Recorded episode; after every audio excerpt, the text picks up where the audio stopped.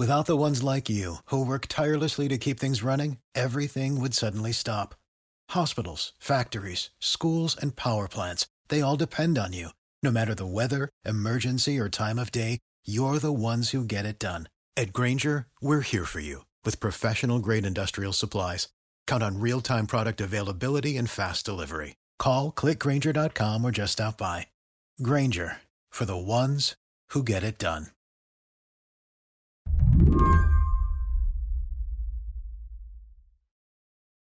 Is that Lisa? Hey. I do hear you. Hi. Hey. Let me turn it up a little bit. When I reached Lisa Lerer at the New York Times, this is one of the first things she said to me.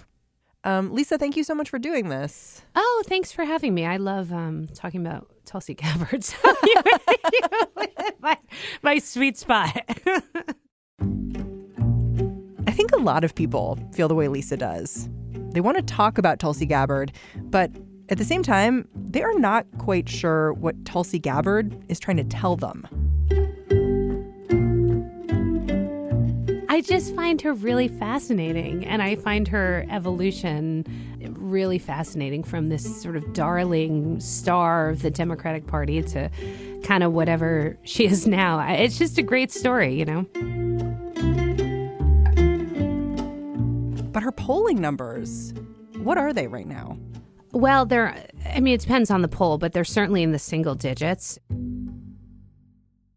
I was in Iowa this past weekend, where they had this big party dinner, the Liberty and Justice dinner. It used to be known as the JJ. It's the last really all candidate event, like cattle call kind of thing, before the Iowa caucuses. So it's a big marker in that state's calendar, and that state obviously plays a very crucial role in the nominating contest. And Tulsi Gabbard did not qualify to have a speaking slot. So that gives you a sense of, you know, really how much momentum and organizational energy this campaign has. Not a lot. Yes, not a lot. But Tulsi Gabbard has a different kind of momentum. Sure, she's running for the Democratic presidential nomination, but her candidacy is being propelled forward by forces outside of the Democratic Party itself. I want to bring in now former White House chief strategist Steve Bannon, the host of the news. And I think the most confusing piece is her embrace of the right-wing media. Well, look, I think she's a rising star, you know, Major Gabbard. You had her in when you were campaign manager. Steve Bannon, who, of course, really was the mastermind of Donald Trump's rise. Franklin Graham, who's a titan of evangelical circles. Ron Paul, radio hosts like Mike Cernovich, they like her. David Duke has endorsed her, though Congresswoman Gabbard has disavowed that endorsement. I mean, you recently published a piece that you titled, "What Exactly Is Tulsi Gabbard Up To?" Have you figured that out? No. Today on the show, what is Tulsi Gabbard running for and running against? And how far can a candidate like her push the Democratic establishment? I'm Mary Harris. You're listening to What Next? Stick with us.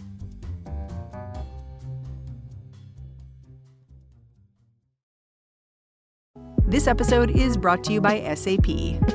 First, the bad news. SAP Business AI will not help you generate cubist versions of your family's holiday photos, but it will help you understand which supplier is best to help you roll out your plant-based packaging in Southeast Asia, or identify the training your junior project manager needs to rise up the ranks, or automate repetitive tasks while you focus on big innovations, so you can be ready for the next opportunity. Revolutionary technology, real-world results. That's SAP Business AI. Tulsi Gabbard got a lot of attention when she first came to Washington back in 2013. She was the first Hindu in Congress, one of the youngest people elected. She was also proudly Hawaiian. She talked about bringing the aloha spirit to politics. Still does. In the beginning, this was all pretty alluring to Democrats. So as soon as Gabbard got to Capitol Hill, she was tapped for a plum position, vice chair of the Democratic National Committee. She was sort of this outspoken economic progressive. She was a veteran. She was a young woman. She was a surfer. You know, people like Nancy Pelosi said she'd be a big star. I think Rachel Maddow, if I remember correctly, had praised her. You get to be the vice chair of the National Democratic Party because your party thinks you're going places. So she was seen as this progressive veteran who was very telegenic and had this great background in Hawaii and was someone that the party could sort of put forward as their new face. But then she did something that pissed a lot of people off when Hillary Clinton was running for president. Well, she backed Bernie Sanders' bid over Hillary Clinton. And so that really isolated her from the mainstream sort of party center. I mean, you have to remember it during that campaign, Sanders was really seen as someone on the fringe, maybe a socialist, sometimes a Democrat who was challenging Hillary Clinton, who the party had really kind of anointed as the next nominee. So when Congresswoman Gabbard left her position at the DNC, which she had been given because she was this rising star, to go and support Bernie Sanders, that was something that really annoyed a lot of people in the Democratic Party establishment. Right. And it wasn't just that. It was she was calling for more debates because that would have been advantageous to Bernie Sanders. Right. And the concern that, you know, the Democratic establishments had people had and allies of Hillary Clinton was that Hillary Clinton would get beat up in these debates, that those attacks by Bernie Sanders, while he was unlikely to capture the nomination, was sort of the mainstream thinking in Washington. She would be damaged heading into a general because of how he would frame her. I mean, I think the endorsement of Bernie Sanders, it kind of got people interested in the idea of, hold it, Who is this woman? Like, how did she get here? And a lot of people started talking about how she was raised in this pretty unconventional way where she didn't go to traditional school. She was raised Hindu, but it was in this kind of break off movement from the Hare Krishnas. Can you describe a little bit how she actually became interested in politics in the first place? Well, actually, she's from a political family. Her mother was on the Hawaii State Board of Education. Her father was a Honolulu City Council member, and he was a political activist. And that's come back to haunt her a little bit. Her father, Mike Gabbard, was one of the state's leading opponents of LGBTQ rights. And he founded an organization that was opposed to marriage equality and really tolerance for homosexuality. So that's something that those are positions that she has had to renounce during the first days of her presidential campaign. So she's from a political background. You know, it's just a political background in local politics in Hawaii. But Gabbard's politics could be unpredictable. Even before she endorsed Bernie Sanders, her colleagues noticed she didn't want to carry water for the party, especially when it came to foreign policy. She walked this line. As a member of the Army Reserve, she'd vote to support the military. But on other things, she was kind of a wild card.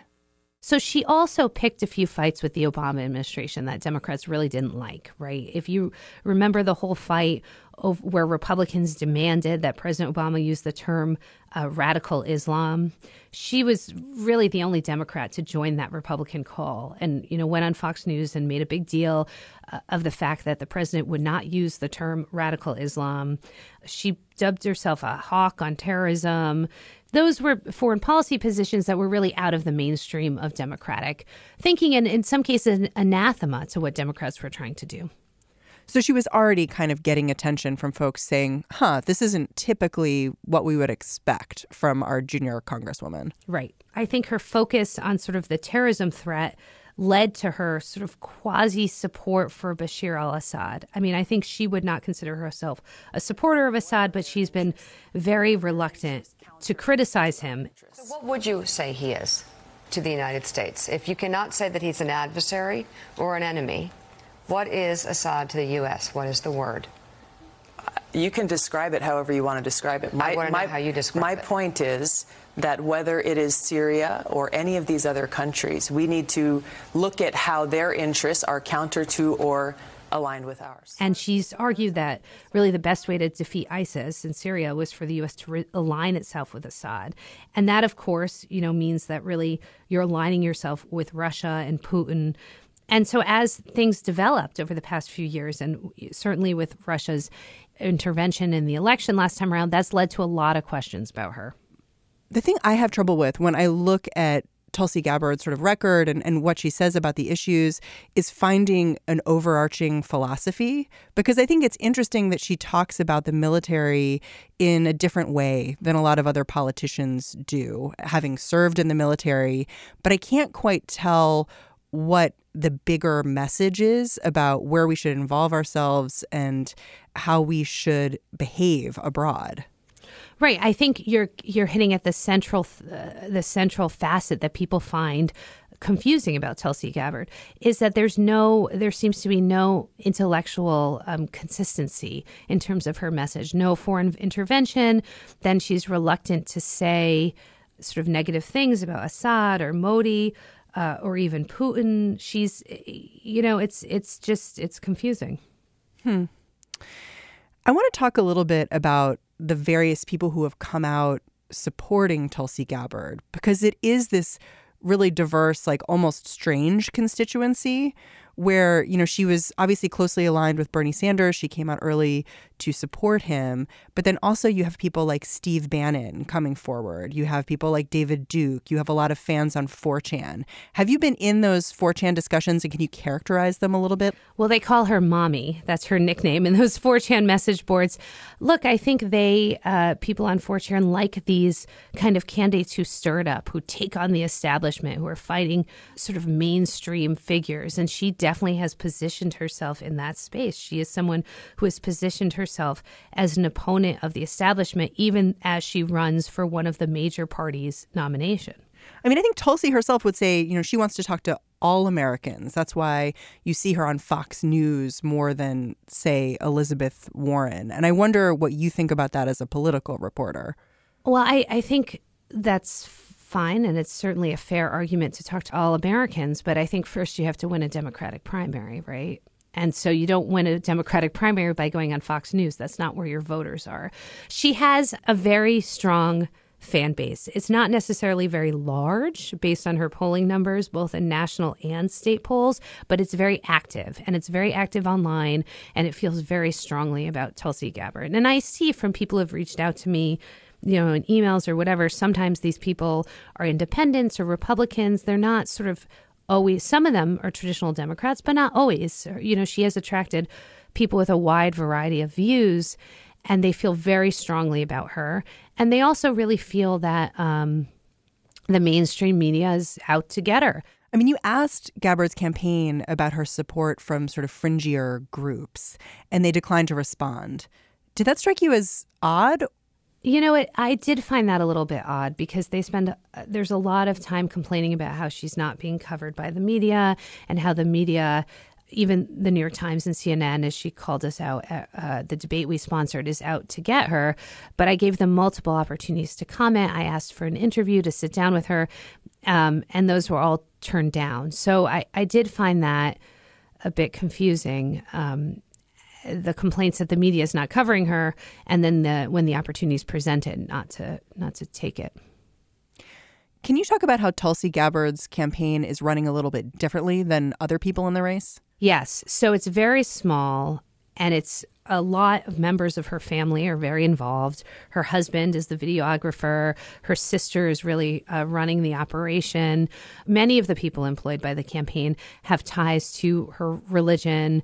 A local Hawaiian paper did an investigation where they went to the house. They tracked down the house of one of her top paid consultants, and he was living in Alaska in sort of this remote place and wouldn't come to the door. And it was sort of unusual for a political consultant. So it's a very small operation, really run by people who are very, very loyal to Congresswoman Gabbard, and a fair number of those people. It's also a bit of a family operation. I can see how that's comfortable, but I could also see how that means your worldview stays rather compact. Yeah, I mean, I have heard from people inside the campaign that there are questions about whether she's hearing criticism, and whether there are folks there to tell her perhaps this isn't working or that isn't working. And that, you know, is a perpetual problem in presidential campaigns, that nobody really wants to tell the boss they're doing something wrong. But that is the difference between candidates who take off and candidates who end up making mistakes, is the ability to correct for and understand those missteps.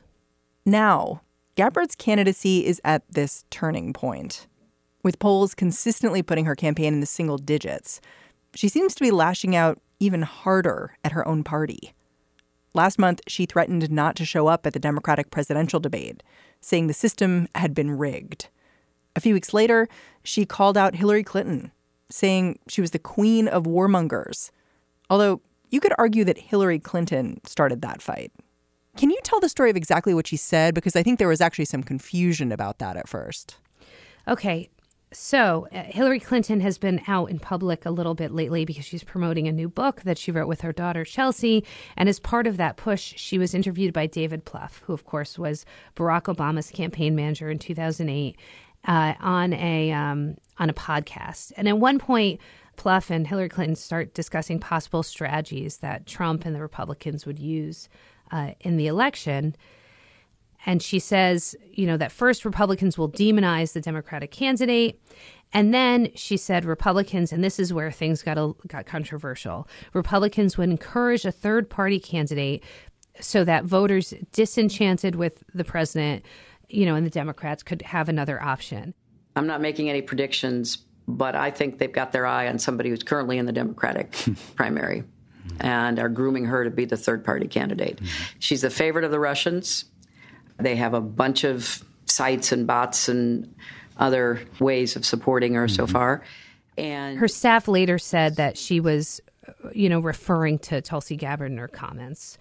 So basically what Hillary Clinton was arguing, although she was not using Tulsi Gabbard's name, was that the Russian propaganda machine, the kind of, you know, internet trolls and operators that were meddling around in the 2016 election would come out and back Tulsi Gabbard. And really, she was saying they already are out and backing Tulsi Gabbard, and that could cost Democrats the vote in the same kind of way that impacted her race.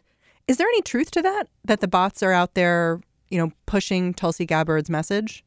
So honestly, it's really hard to know because the platforms have gotten much better at sort of taking out the most obvious bot operations. So it's hard to know whether that's happening.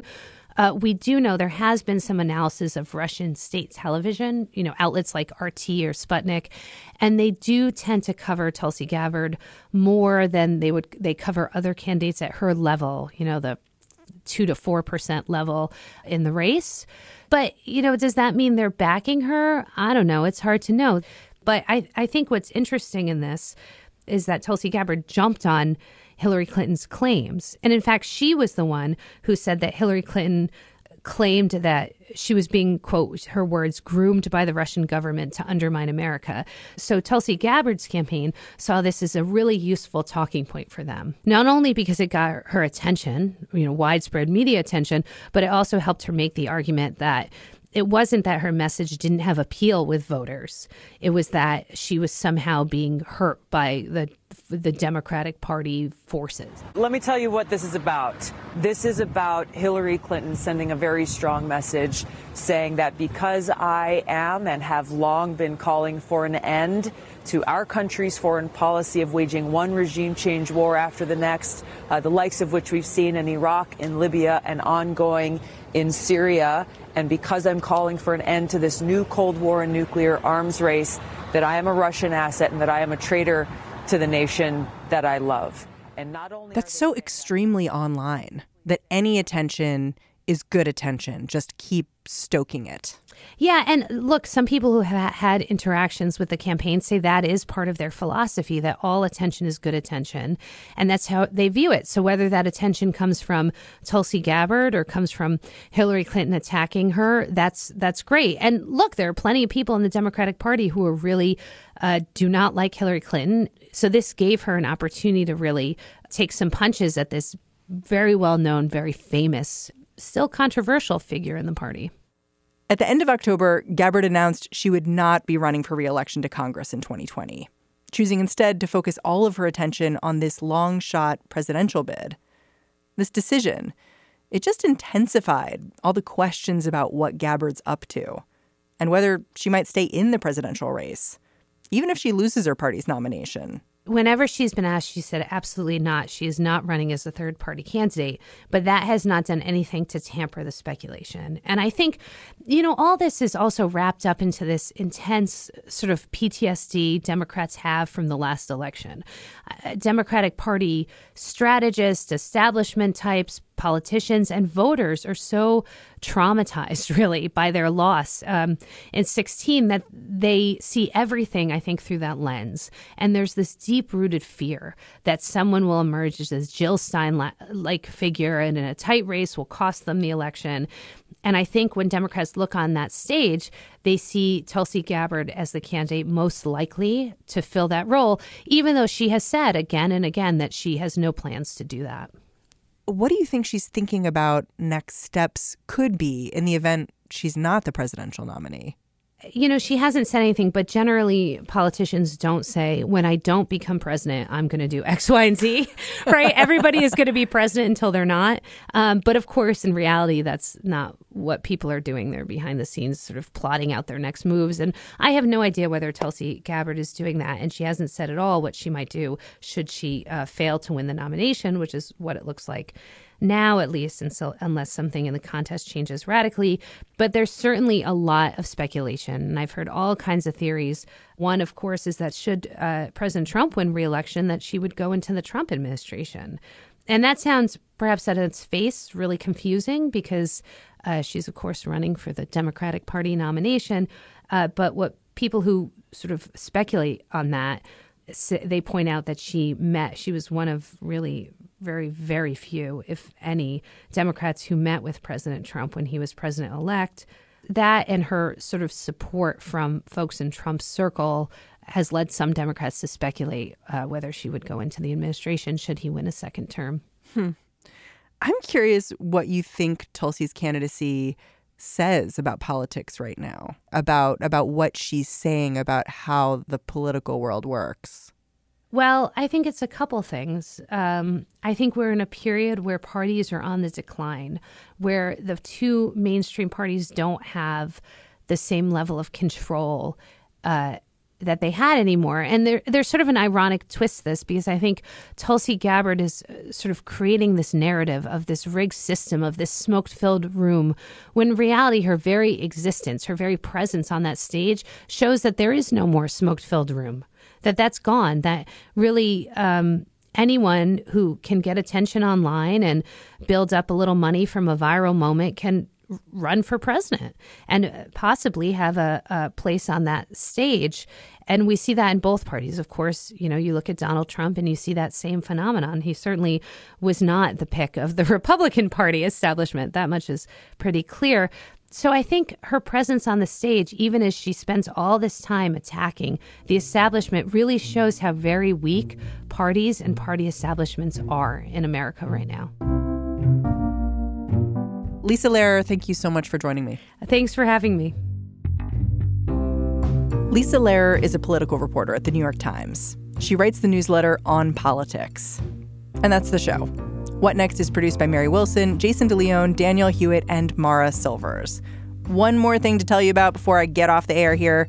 If you live in New York, a bunch of the smart women at Slate are going to be doing a live show and a debate watch party. Whew. I'm exhausted just thinking about it, but I would love to see you there. We're going to be talking a bit, then we're going to watch the Democratic debate. We're even considering bingo cards. There's definitely going to be a couple drinks involved. If this sounds fun to you, it is happening November 20th in Brooklyn.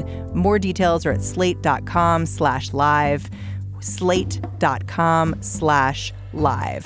Thanks for listening. I'm Mary Harris. I will talk to you tomorrow.